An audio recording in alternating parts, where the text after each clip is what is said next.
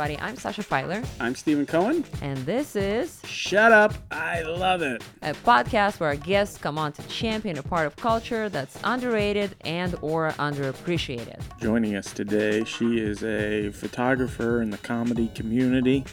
She's also studying to be a nurse. She's also Steven's girlfriend. I'm I'm her boyfriend. That's let's true. give let's give her the agency in that.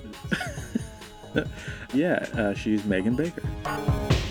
Hi. Hi, Megan. Megan. Welcome. Thank you. Thank you for joining us today on Excited the show. Excited to be here. And uh, well, I know you're very excited because we're talking about is it your favorite movie of all time? Probably. All right, tell us the title. Take me home tonight. Now we're not talking about the song. No. And if you think this song might be in the movie, you're wrong. Well, Megan can tell us why.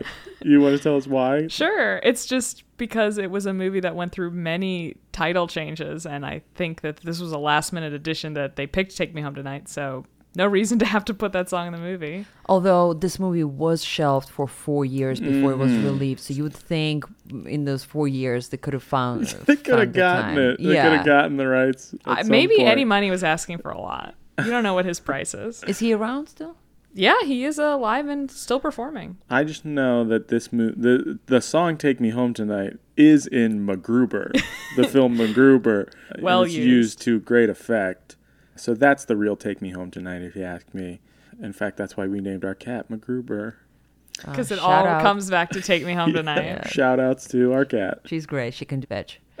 So, "Take Me Home Tonight." Should I summarize it? A brief summary, brief synopsis. Yeah, I don't think it requires an extended summary. well, just because the plot is pretty simple. Take Me Home Tonight is the story of Matt Franklin, played by Topher Grace from That 70s Show. He is a college grad, an aimless college graduate working at a Suncoast video store. MIT graduate. Good point. Yeah. He's working at this video store. He doesn't have any plan for his life, but he does know that he still harbors a crush on the girl that he was in love with in high school The Frederking. yeah, Tori Frederking, played by Teresa Palmer. He encounters her at the Suncoast video store. He pretends that he works for Goldman Sachs.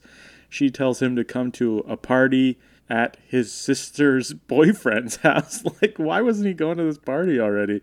Nobody knows, but the rest of the movie does take place at that location for the most Yeah, part. his best friend Barry Nathan, played by Dan Fogler, and his sister Wendy, played by Anna Faris. They all go to the party, hosted by her boyfriend Kyle Masterson, played by Chris Pratt. There's a lot of front loading in this podcast. We're doing a lot of front loading. We're just giving away all the information just so we can get right to And make sure you know all the first and last names of all the characters. Yeah. Very important. Um, Yeah, so this is a movie about a guy trying to impress a woman by lying about his identity to the point where she will sleep with him. And she does. Spoiler alert. Yeah, we're gonna spoil this movie, guys. We're gonna spoil Take Me Home Tonight. So if you want to watch it, pause the podcast right now. Go watch Take Me Home Tonight. Available on iTunes. I think if you do worry about the spoilers, it's not necessary because this film is a retro kind of screwball comedy, I would say. Hmm. I mean, it takes place in the 80s, which took me like a few minutes for some reason to figure that out. I don't Yeah. know why. I was like, wow, they're really going with the video store at this day and age. 2011, they're really going for it. Well, 2011, but shot in 2007. 2007. Yeah, this movie sat on the shelf for four years. the reason it was so shelved because four years is pretty long Yeah. is because of the extensive drug use this film portrays Hmm. and both grace and the director of the film Michael um, Dowsey? I think. that Michael sounds right both of them were defending the fact that this movie is not a parody of the 80s it really is taking place in the 1980s so they want to have as much drug use as possible and boy does it have a lot of drug use. And so the studios were pushing back and because of that the film was shelved for four years until two big producers from imagine entertainment finally made this happen for all of us to enjoy. Well, that's interesting because it was made in 2007, right? Which is the point where like Apatow comedies, right? Like Knocked Up, Superbad is about to come out in 2007. These are movies where people do do drugs. It's surprising that that would be a bugaboo for these. But also, I feel like "Take Me Home Tonight" is so anti-Apatow because it is it is more of a streamlined studio comedy. What I like about it, and probably what I would defend most about it, that like it it is an 80s movie. Like it is 100% doing that style of John Hughes party movies. I think 16 Candles is its biggest influence. And then also it's funny that Imagine Entertainment is what got it made because sadly I've not seen this movie, but I was researching and watching trailers last night. I think it's a lot of American Graffiti as well, a Ron Howard movie. I disagree. But He's, he can say that as seeing American Graffiti. I have not seen it. I just think American Graffiti is so defined by the fact that the characters aren't interacting with each other. You know, like they're all the four main characters have a scene at the beginning and then they don't interact with each other again the rest of the movie. They're all on their own separate adventure. That's true, but this podcast is not about American. No, it's guys. not. Let's and it shall never be brought up again. uh, so, Megan, you started talking a little bit about it, but tell us how many times have you watched this movie Wow. in your I life? I don't know. Maybe like between 15 and 20 times, probably. Yeah, that's a lot. I don't a think there's a single movie that I've seen. I don't Really? know more than uh, six, seven times. Yeah, I think probably like Back to the Future is probably the movie I've seen the most times, and that is like maybe 10. And, you know, Back to the Future's been out as long as I've been alive. This movie's been out for eight years, which is not a short amount of time anymore. But yeah, Megan, why do you love this movie so much? Well, we watched it again last night, Mm-hmm. and I And by we, you mean Uh, you, Steven, and MacGruber. and And also, I'm also my brother. brother, but MacGruber more important. So I watched it last night specifically looking at it more in terms of a film, which is weird to say, but often when I've watched it and why I became so like impassioned about it was because I like feel when I watch it. It's a movie more about like feeling, where it's about excitement about being at a party. It's kind of this like fantasy for me. And so like I watch it and I feel like this mix of nostalgia and energy and like hype and rarely watch it in in terms of like does this story work? Do these characters work? so last night I watched it in that context and asking myself like is this a good movie? And my takeaway was yes, I think it is. Sasha, had you ever seen this movie or heard of this movie before? Haven't seen or heard of it. I was barely familiar with Topher Grace, to be honest. And I mean, I love that this is a movie. Aside from Chris Pratt, like everyone in this movie has track records of like bombs. This is. It feels like a curse movie because everyone in this movie has pretty like bad luck with. Well, and it's not like. Chris Pratt had any uh, traction going into this. You know, he was on Everwood, the TV show, and that was kind of it. Like, this is way before people knew or cared who Chris Pratt was. Oh yeah, didn't even make it on the poster. So, can I bring up one thing that you said last night, Oh sure. which is that in a way, this movie is like you vicariously living a party experience because that's not something you really Yeah, I think it should be stated up front. Like I've never drank or done any drugs, and You've never tasted alcohol? never. Amazing. Well, she accidentally drank my gin and tonic a couple times, Mm-hmm. yeah. thinking it was water. Yeah. Uh, what was your reaction, Megan? gross Mm-hmm. very gross uh yeah so when i pitch this to someone when i like tell someone that i love this movie i also kind of like leave this caveat of like i've never really experienced a party and so this is what i imagine or like what my dream like scenario is where it's the 80s first of all and then there's music that i like and there's like dancing and trampolines and yeah like just tons of like big bombastic stuff. Yeah, not something I, you know, have a fantasy about, like a crazy big bombastic party, but I can see how someone would. And I, I do. Like I'll, probably most of my favorite movies are like party movies. I love a movie that like takes place in one night. It's just about being at a party. There's a lot of like slow motion dancing and jumping and like that's my drug. That's why I'm like this movie is feeling for me. Like it is it is an emotional Almost like a song, like, yeah. would be. What you hmm. feel in Which- a song is like what I feel for an hour and a half watching this. wow. Stephen, what about you? What is your connection? I mean, I think we can guess that you've seen this movie because Megan has seen it a bunch of times. Well, so or- I'd seen this movie once before I met Megan. I guess I probably must have watched it like when it came out. Uh, and then I, Megan says on our third date we watched this. we were gonna go see like some French movie across town, and then Obama was here, and there was really bad traffic. So Thanks, Obama. So yeah, we I brought it stayed. over. You brought a, a few DVDs over, yeah, and we decided to watch this one because I knew that you loved it. Because Megan has, can I say? yeah, Megan has a "Take Me Home Tonight" tattoo. Whoa. yep, true. Yeah, it's on That's her back, just below her neck, right? Mm-hmm. Would you describe it for our listeners? So if you've seen the poster for the movie, it's very it's kind bright of and colorful and the four main Mm-hmm. characters' faces in colored boxes, right? And so Megan's tattoo is not the faces, but the colored boxes, and they say "Take me home Yeah, tonight." as the border. did you come up with the design? I yeah, I just I really wanted to get this tattooed because I feel like a lot of my tattoos are just like expressions of my personality. Like each piece that I have, or like I don't have sleeves or anything like that. They're all disconnected because I just think they're each a representation of kind of what makes up who I am. like the wolf paw Mm-hmm. on your wrist because you're a wolf. Uh, it was because when I was five years old, I wanted to become a wolf when I grew up, and then I moved to Texas, and my high school mascot was a wolf. So it all came full Amazing. circle. We're learning so much about Megan, our guest, who is obsessed with the film we're discussing today and wolves. So, Steven, did you love the movie the first time you saw it? No. Did you Um, lie to Megan about liking it? Uh, probably not.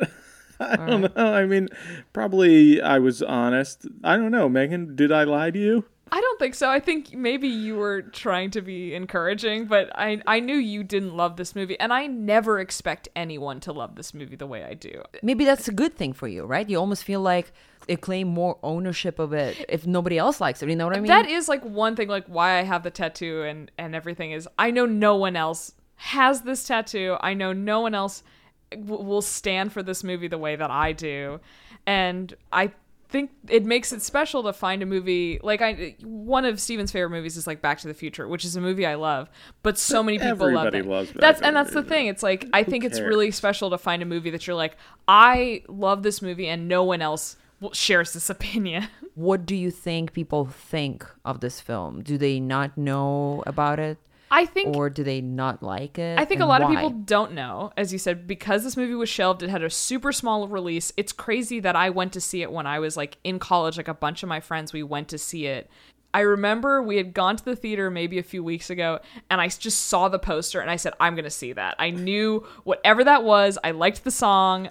I liked who was in it. I was like, I'm gonna go. And so we went opening weekend, and of course, like no one's there.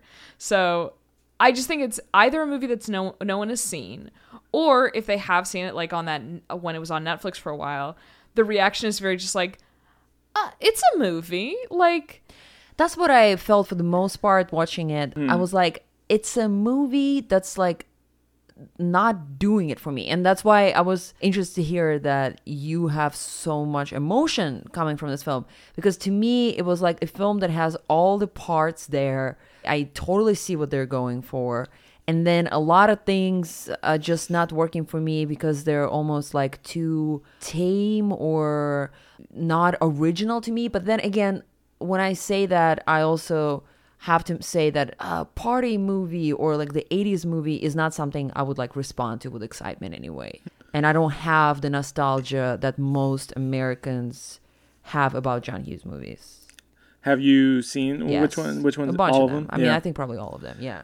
yeah. Some people really connect with those. I was one of those people. I went through a huge John Hughes phase when I was in like middle school. I memorized like Breakfast Club and 16 Candles. So it is no surprise that I saw this and I see all the things that it's pulling from. And those are already all my favorite kinds of movies. It's from the time period and also that kind of movie that falls in between being like a rom com, but then also this like one day adventure kind of comedy. Those are all my genre. So to me, it's just like it hits all these things that that line up correctly, and yeah, that's it becomes my movie. Have you seen Game Night? Yes. Do you like it? Yeah. Yeah, just because it's like a one night. I mean, they could have gone to more parties, but it's still very fun. Topher Grace could have been in it. and this is the other thing I want to bring up because usually when I tell people I love this movie, they're like, "Oh, you're a big Topher Grace fan," and I'm like, "That's not really my character for this movie. My character for this movie is Barry Nathan, played by Dan Fogler. That I something I re- that really draws me to this movie is when I saw that character, I said." That's me. Like I feel like there's very few movies I watch that I feel like I can relate to any character. Like I mean, you just I a lot of characters are broadly drawn, especially in comedies that don't have a specificity. But there's something about him, like all his cho- weird choices, and also I feel like I would act that way if I somehow was like, I'm gonna fucking do coke right now. Sorry, I swore. But so like, okay. Oh, I fine. So this character Barry is the chubby best. He's fat. He's not Yeah. chubby. He's a fat guy. Could have easily been played by um, Jonah Hill. If we could get oh, him. not Josh Gad. I thought that's Hill, what you were Josh going Gad, that type. Mm-hmm. He did not go to college. Is like the the main thing for this character, and instead he stayed in their hometown, Los Angeles, California. What a shithole. and he worked at a import car dealership for Bob Odenkirk, who has no lines in the film. I wonder, like Bob Odenkirk, at that point, what's his status? Like so Breaking Bad? Breaking Bad started, I think, in like 2007 or 2008, Oh, even maybe. And Bob Odenkirk wasn't even in the first season, I don't think. So I think he was just like a Mr. Show yeah, like reference. p- comedy people knew who he was. Mm. Because at this point, watching it and seeing in him and being like, "Whoa, he doesn't really say anything," that's a waste. Well, and then even in the deleted scene, he has a deleted scene. We watched the deleted scenes um, for some reason, and because uh, we were looking for Ginnifer Goodwin. I do Yeah. want to say that. Ginnifer Yeah. Who's Goodwin listed in the credits, From, unseen uh, in this movie. from uh, Character of Banky. Yeah, what was that show called with Bill Paxton uh, about the Mormons? Oh, Big Big Love. Love. Yeah, oh, Ginnifer always, Goodwin from Big Love. I always think of her as sh- she's just not that into you. Is what I'll. That's my Oh. touchstone for her. She's credited in the film, but we could not find her, and so we were And if looking. anyone in the who deleted listens to the podcast knows any information, please contact us. text Megan. Or just post a comment. yeah, or do that. And so we watched the deleted scenes, and, and Bob Odenkirk has a scene where he's firing Barry, and it's not good. Like his performance is not good. Well, Bob Odenkirk, I think he's not like an amazing actor, but he's become a really solid dramatic actor while Breaking Bad was happening. Yeah, you know. but even like it doesn't even seem to be capitalizing on like some of the weird Mr. Show stuff that it, he's just essentially saying pussy, pussy, pussy over and over in the deleted scene. It's very strange. This Yeah. is 2007, right? So like people were more loose with calling each other, you know, bitch like and yeah. and like retarded, which is a, a word mm-hmm. that I hate to say. So Barry gets fired, and so he's upset, but he's gonna go to the party to like pick himself up. And on the way to the party, they they realize that he can't roll up in his sister's station wagon. Topher Grace is pretending to be a banker. He's got to come in a nice car. So Barry's like, "I got the keys. Let's steal one of these cars." For Grace says, please don't. But then he imagines how good would it be to roll into this party in this fancy car, and so he agrees, even though his friend probably will go to jail for this. yeah. Uh, and they steal this car and they're listening to Straight Outta Compton and they both multiple times mouth the N N word. word. Though, Well- as I was watching this and definitely comparing it to 16 Candles in my mind, like I was trying to make that connection a lot, especially because that's probably my favorite John Hughes movie.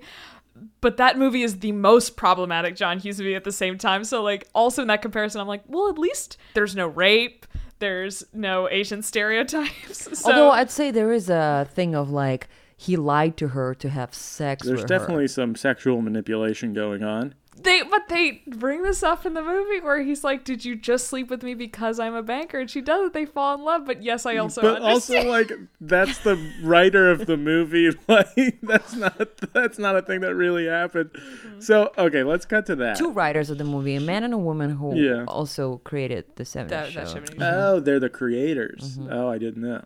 The I know writers there are at it- least writers. at least writers on that show. So let's jump to that part because I do want to talk about that. So he, starts the movie kind of like acting too cool for school whenever he runs into her, like he doesn't remember her or anything like that. Pretend so. And pretty quickly he admits that that part is fake. But he still keeps going with the banker lie. And then they sneak into someone else's backyard. They leave Chris Pratt's party and go to Michael Ian Black's party. And Michael Ian Black is Teresa Palmer's boss. And uh, Topher Grace impresses everybody with some math. I And wish I could do that. Impress people more, with math. Yeah, more wish fulfillment. well, you are enrolled in school with the and doing so poorly in math. math classes. She's doing really well in math. I just want everyone to know. She'll be believe the it. next Topher Grace. He lures her into another person's Lures backyard. her. I don't like this verbiage. They get on a trampoline, they play truth or dare, and they have sex. And immediately after having sex, he's like, Whew, that was fun. Now let me tell you the truth. I work at a video store. And she's like, no way. right. And he's like, no, I do. And she's like, no way. Mm-hmm. And he keeps going on and on until I start seeing her face changing. And she's like a good actress. She's very attractive. And I'd say she's a good actress, but she's not a great actress. Hmm. So it was like a very subtle change in her expression. And I was like, I think she's finally believing him. Uh, yeah, and she gets understandably very upset. so Uh, upset that she loses her American accent a little bit. Really? Yeah, the actress is Australian. we Australian. rewound that scene and like three times. There's one line where she's like, Congratulations, you just had sex with your crush. It's not that bad, but it slips a little bit. um, yeah, and so then like she is understandably like you lied to me about this essential part of who you are and how you were presenting yourself to me. And he's like no no everything else was real. Everything else we talked about was real. And then he brings up like did you just sleep with me because you thought i was a banker? Is like cool.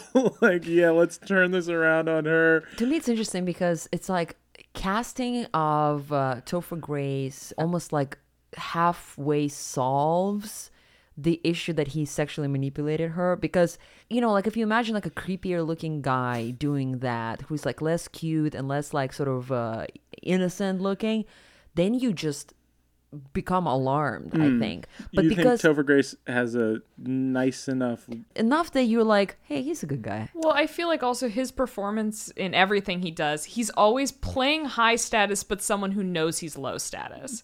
Like everyone always calls him out on his bullshit, and he seems like someone who's very insecure about himself, but he can put on with his snarkiness that he's hot shit. I don't know. For me, his casting and performance is the biggest problem with the movie, but we can talk about that once we're done talking about how he manipulates this woman.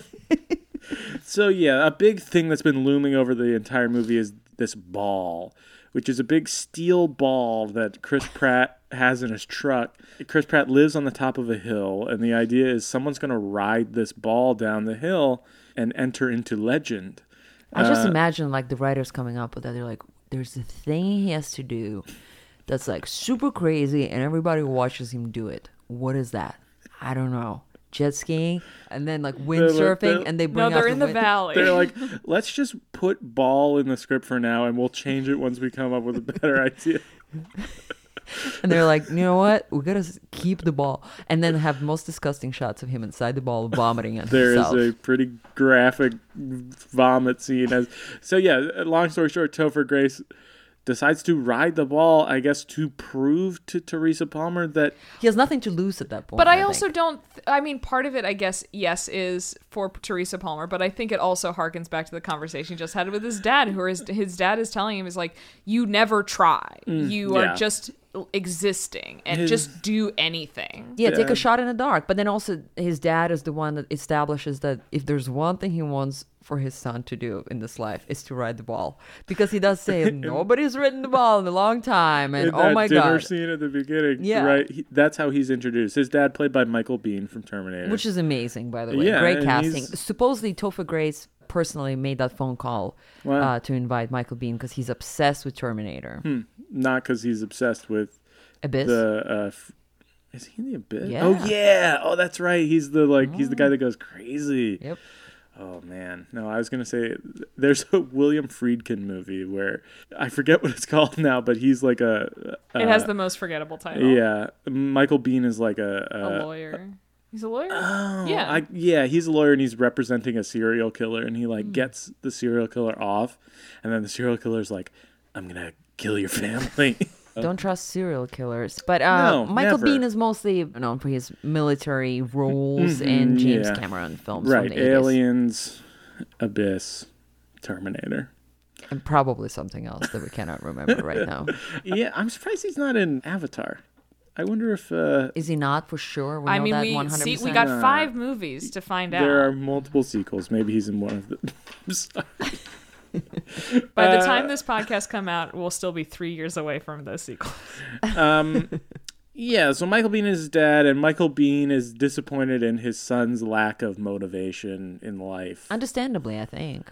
I'd say that's another strong point of this movie, and maybe something, and the reason why this has been such an attractive movie to me is because I've spent a lot of my life, especially like when I saw this in college, and then I dropped out of college, and then I watched this again, like about feeling not knowing where to go in life or what to do. And I feel like most of the movies that tackle that subject of youth feeling aimless are high school movies, are like right out of high school. And like that's always a frustrating thing. It's like, yeah, you're 17, like you don't know what to do.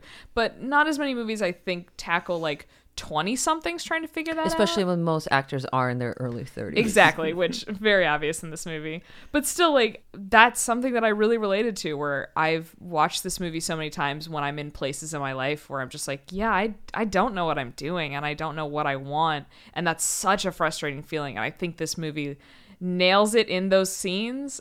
And so it's also interesting to watch it now as you guys brought up at the beginning like I'm in school for nursing now, which was a late in life choice of like this is what I wanted to do, but it took like a lot of time to find my whale, as they say in the movie. Mm.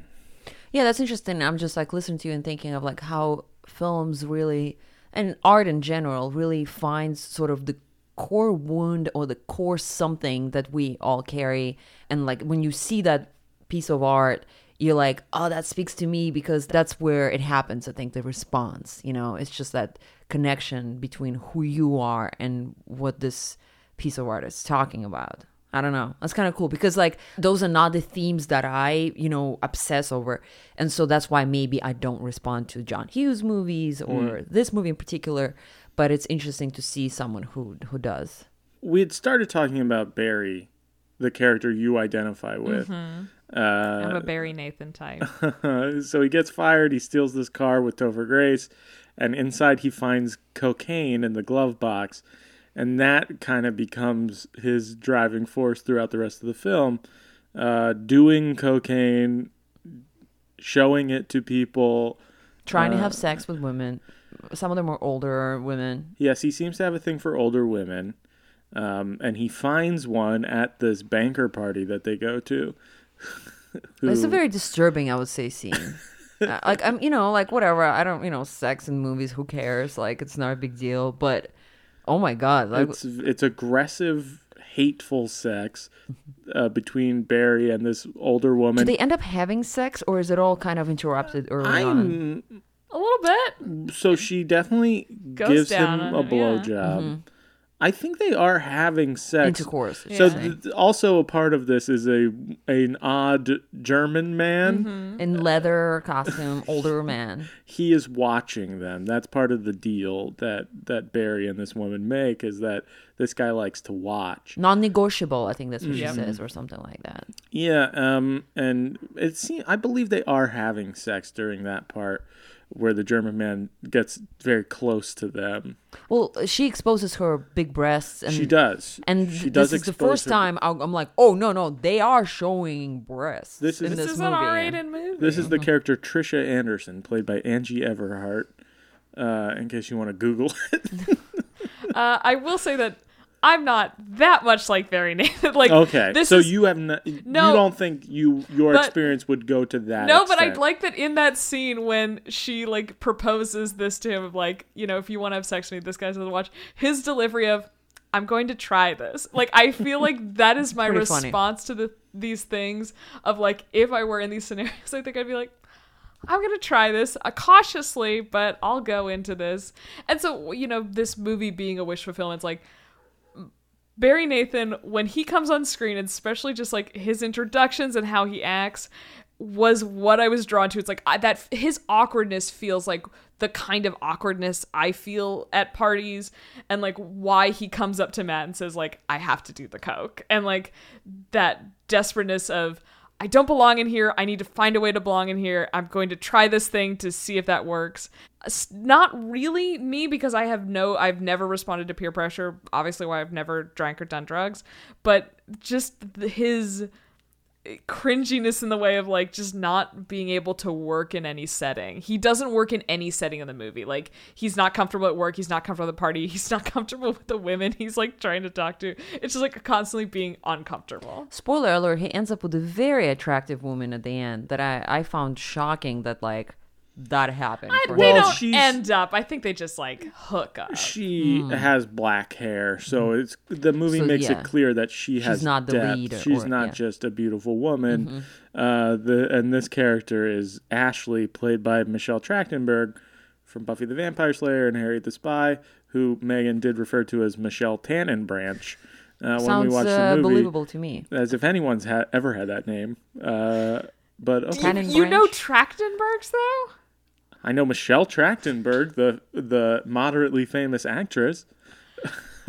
I was just impressed with the the fact that like they kind of hit it off. He didn't follow up on that. Yeah, no, that's so. Like halfway through the movie, Barry gets in a dance off uh, with a man who can Also, dance. my favorite part of any movie, a dance off. A dance off is a great part for of a movie. As much as I'm not into like party movies, like a dance off is when my eyes are glued to the screen. I'm like, okay, what is gonna happen? Who's gonna win? How are they gonna have you know the chunky guy perform a really cool dance move against this obviously a professional dancer? And the answer is they don't, right? Which Like, also what I like about it because I can't dance at all, and I like if I had to be in a dance off, I'd be faking it like that, just doing weird moves. But at the same time, I love that it's played by Dan Fogler, who is a like Tony Award winning person, and like very much can dance. What Tony Award for he won for the musical, the 25th annual Putnam County Spelling Bee, Okay. uh, which is a musical about kids in a spelling bee played by adults that I appeared in in a LA production, playing the the role that Dan Fogler. I'm a Dan Fogler type. Yeah. Anyway, that's not important. Uh, the fact that I was in the play. or that you were his type, but hey. Um, But also might say a lot about me. Yeah, what is that?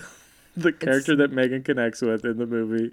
She's dating a guy who is a Dan Fogler type. plot thickens. hmm But not in this movie. I would say the plot is never very thick. No, but Take it's Me not Home the kind of movie. Yeah, that I don't need deserves it to be. Yeah. plot. Fair, fair. Um, so he has this dance off. When it becomes clear that he is not going to win, he instead kicks his opponent in the nuts, as I think this movie would call them. Accidentally? No. No, No, it was uh, very much on purpose. And uh, a fight ensues, and then afterward, Michelle Tannenbranch comes up to him and tells him, She's Danny Branch. uh, tells him that she thinks it was really cool. What he And this is the point where he should be super excited about it and completely follow her instead of thinking about some other She women. she does- licks his face, And she says, "Find me later." "Yeah." He never But then he up. leaves that party. Yeah, because he's following Matt and stuff like that. And he does. You don't know what happens to that car when he's with those other women. He might have gotten another blowjob. I don't know. He's got coke. But yes, it's strange. I mean, I guess they've established that he likes older women. He's flirting, or no, he's not flirting. He's trying to hit on an older woman at a, a record store At the, beginning cold of open of the movie, which is, I think, the most significant of that. This was movie written by TV writers. The fact that there is like a cold open. That makes sense, yeah. Um, so maybe he's not interested in a Michelle Tannenbranch at that point because she's too young for him. Maybe there's more to Barry's character than we're discussing here. Well, I think Megan definitely has found untold depths in in all of these characters. What about Chris Pratt? Kyle Masterson. So Kyle is uh, Wendy's boyfriend. He kind of exists to be the butt of jokes for uh, our lead character Matt because Matt is just constantly ragging on how stupid he is. Even though we don't really get to see him being stupid as many times as I think like another movie would play on. I wonder how it's written because Chris Pratt is like giving the character a lot of like grounded dignity uh, in his performance up until his very last scene, I think. Well, he cries. yeah. It's pretty bad. Yeah, that's that is a an very extra scene. Yeah, like that to me seems like how the character was maybe meant to be the entire film, like as as kind of like a broad uh, caricature that you can kind of more see why Topher Grace doesn't like him. But you know, maybe that that's the point. I don't know. It's that he he's not this overtly like doofus guy, and you can maybe kind of get a sense of why the Anna Faris character likes him.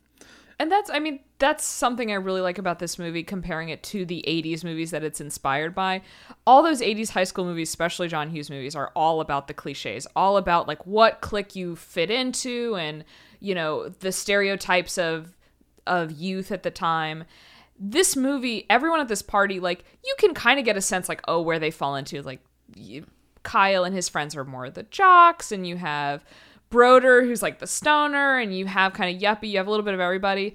But at this party, everyone kind of convalesces together. Like, I don't think you see it, it's not playing off of cliches. Like, even though Matt Franklin, as they set up in the opening with the yearbook, that you're like, okay, he's probably a nerd, like, really goody two shoes type, but you don't, the character isn't stuck in that role. No one's stuck in a in a box of of nerd athlete uh beauty queen i'm just listing breakfast club characters but that's what and that's something Basket case. basket there's a, M- michelle trachtenberg is definitely the basket case uh but i like that it is a little bit more broad with its depictions of characters that they feel more like real people especially like in their 20s they're not i trapped in kind of these Or 80s early high 30s when you really look at them closely.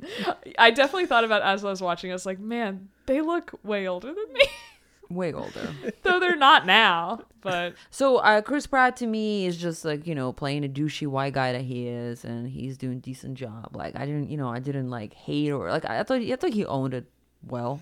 Yeah, I think he's he- he's giving the character some depth, which is nice. He has a black friend. He does. He does. And There aren't many black characters in this film. There's a ethnically ambiguous uh, lady who's a friend of. Uh, Tori Frederking. Mhm. And uh, Michael Biehn's partner is, is black as well. That's about it. None of them have lines. I'm gonna say right now. I They would got say some. I would say between those three characters there are six lines maybe It is problematically a white movie. in Los Angeles, an overwhelmingly white city, as we all know. um, oh, uh, Anna Faris was nominated for a Teen Choice Award Nice. for uh, Choice Movie Actress in a Comedy for this. There was no best kiss uh, in this Who movie. would what would be nominated for that? Barry and uh, the woman. Yeah, I mean the the lick by Michelle Tannenbrand. The uh, Lick. That's yeah, that should be the name kiss. of a movie. The Lick. So here's who Anna Faris was up against Mm. uh, in that category. It was Eva Mendes and the other guys, um, Maya Rudolph in Bridesmaids, Kristen Wiig in Bridesmaids, and so Pretty then huge. the winner then is somewhat surprising. Cameron Diaz in Bad Teacher. Ooh, that's the only one of those I haven't seen. I just the brides maybe they split the bridesmaids vote. I don't know, but uh, yeah, it's interesting. is surprising. This is sorry. This is the Teen Choice Awards. yes, yes, the teen. I think the only award this. I guess here's the got. thing, you know, teens teens don't know anything about weddings, right? Teens don't know from brides, but teens know teachers. and, And no- party And know when they're bad. Oh, I wanted to um, bring up some reviews, some reviews from the time to see what, because I like to do this from time to time, see what critics thought of the movie when it was released. And so I found a few. Most of them are negative. This movie has uh, like a low 20s on Rotten Really? Tomatoes. Yeah. And I would say that just uh, financially speaking, this film was a huge flop. It came out 11th that weekend. Mm? it was in 11th place. Yeah. But it does have a cult following and DVD. I Yeah. also feel like maybe Topher Grace wrote that on the Wikipedia. Megan has talked to Topher Grace about this movie.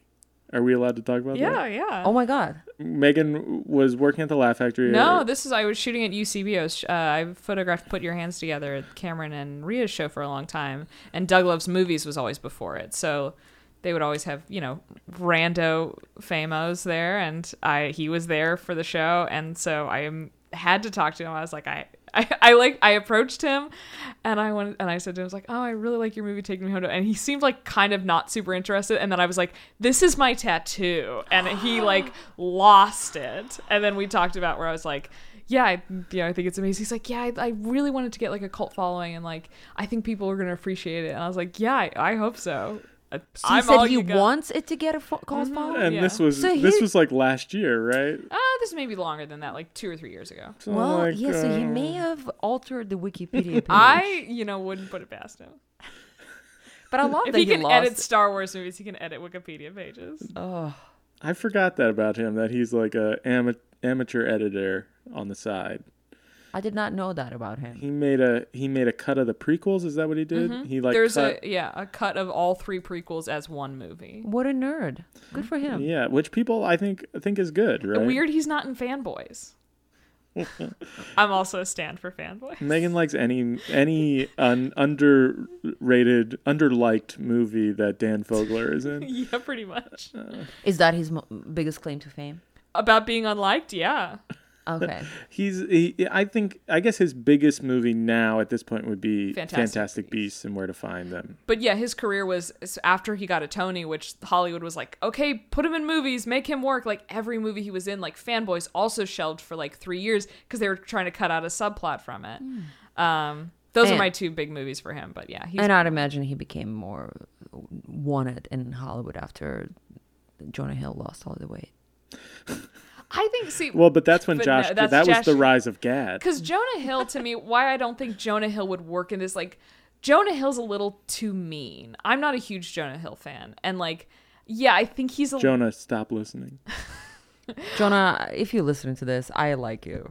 Yeah, I briefly met him, and he was very nice. really. Oh, I'm trying. At trying. a That's Sundance. nice to Look, hear. Jonah, I've seen 22 Jump Street eight times in theaters, so I. Megan do have that that. movie I do appreciate That's that movie. way a lot. more than I have seen it, which is none. it's pretty good I hear it is. for like a comedy sequel. It's Mm-hmm. better than you think it should be. I would argue perfect. You would. I'm trying to put off us having to hear bad reviews. Here's I what some people interested. said. Here's Ignatiy Vishnevetsky, the former AV Club critic. That sounds like a Russian name. Yeah, he. Ignatiy uh, Vishnevetsky. I believe, or hello. he's Eastern European uh, in origin pretty for Russian. sure. Yeah, you would know. Uh, Hey, I don't want to make a mistake and then be called, you know, an imperialist. we don't want to get canceled. No. Um, he said, "I still can't think of a reason why this couldn't have been set in the present." That's like his excerpt, which I don't agree with that one. no, yeah, because as we were talking about with this being the rise of like Apatow stuff, it's the vibe of this movie does not fit what comedy movies were at the time. And No, yeah, com- comedies were like, let's make them long. Let's let's let's let these jokes ride. You know, let's let the actors riff. And also, th- it's interesting you bring up the scene about yeah, like where you see this woman's tits, and you don't really expect that in this movie because even while this is a movie about drugs and like cocaine is a huge part of this movie, it still feels like a PG thirteen kind Absolutely, of movie. it does. That's why when the tits came out, I was It is- really shocked. which is Besides all the uh, like explicit drug use and a lot of f, there's a lot of f bombs. Sure, in yeah, this that's movie. nothing. But yeah, when you're comparing it to what was coming out at the time, you're like, this doesn't seem raunchy at all. This But seems also- really tame. I agree. All of those John Hughes movies are rated R. Sixteen Candles is PG. I have no idea. I could be wrong about that yeah, I could be wrong. Uh, his only R movie of those movies is uh, Breakfast Club.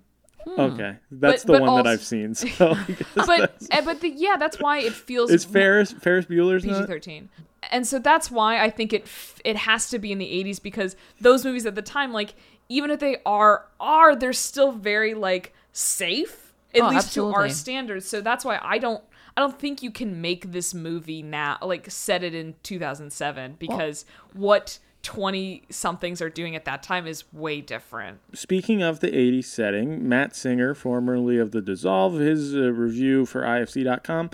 If you're going to set your comedy in the same universe as the classic 80s comedies of John Hughes, you better make sure your movie is good enough to withstand the comparison. And he gave it a C minus. Obviously, I've been making that comparison today. I think it is just as good, if not better.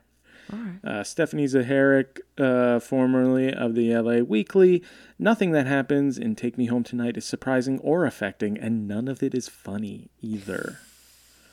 I thought about that while watching it as the comedy aspect of it because I do look at it as more of an adventure comedy romance hitting all those things and i we did laugh while watching it i still laugh I think the funniest part is the German man. Really? Uh, I, I, think know. the dance off That's was pretty the, uh, funny. I think like the comedy in the movie comes from two sources: Dan Fogler's manic energy and Topher Grace's snarky sarcasm. I think there's a lot of good reactions, especially from Anna Faris. I think Anna Faris brightens up every scene, and she can just like make small facial things that make me laugh. well, you said last night your favorite part of the movie is when. Well, you you tell you would know Oh, it so better this than me. it's after he's ridden the ball. He like you know ended up in a swimming pool.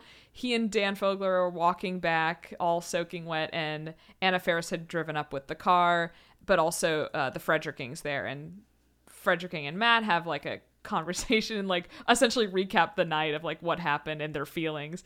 And she brings up, she's like, and then you fucked me. And then it cuts to Anna Faris, whose like face like is shocked. She like turns around. is a good reaction. Yeah, it's a reaction. it's a whole silent shot of like her turning around, looking at Barry, and Barry just gives like a slight nod, and then. I just love that moment. It's just like a great reaction from like both of them with no dialogue. Uh, Peter Travers from Rolling Stone, famously a very easy grader. Like he is, he is notorious for giving bad movies good grades that end up with quotes on the poster.